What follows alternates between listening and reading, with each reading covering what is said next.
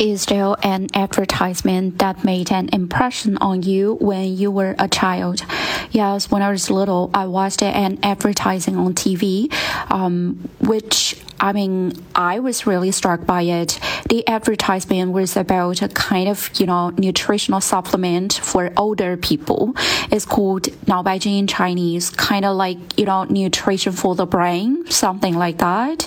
Uh, the advertising was always about uh, an old man and a woman, cartoon characters they were actually, uh, singing and dancing. It's so much fun. Do you see a lot of advertising on trains or other transport? Well, actually, I do see a lot of advertising on buses, such as some uh, skincare commercials, advertising about clothing or food, etc.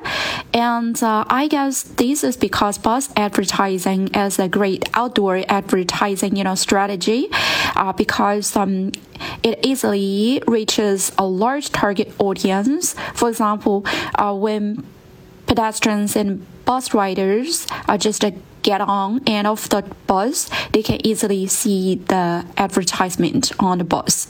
Do you like advertisements?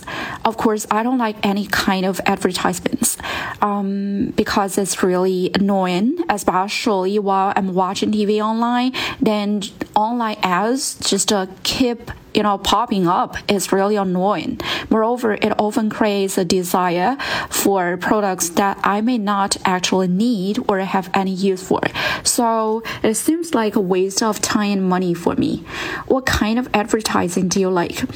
As I just said, I don't like all uh, advertisements uh, because I believe the major purpose of uh, commercials is to attract our consumers' attention and increase our desire to buy some unnecessary stuff or things we do not really need.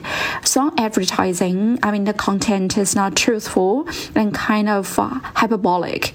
Um, it seems that they take our audience for a fool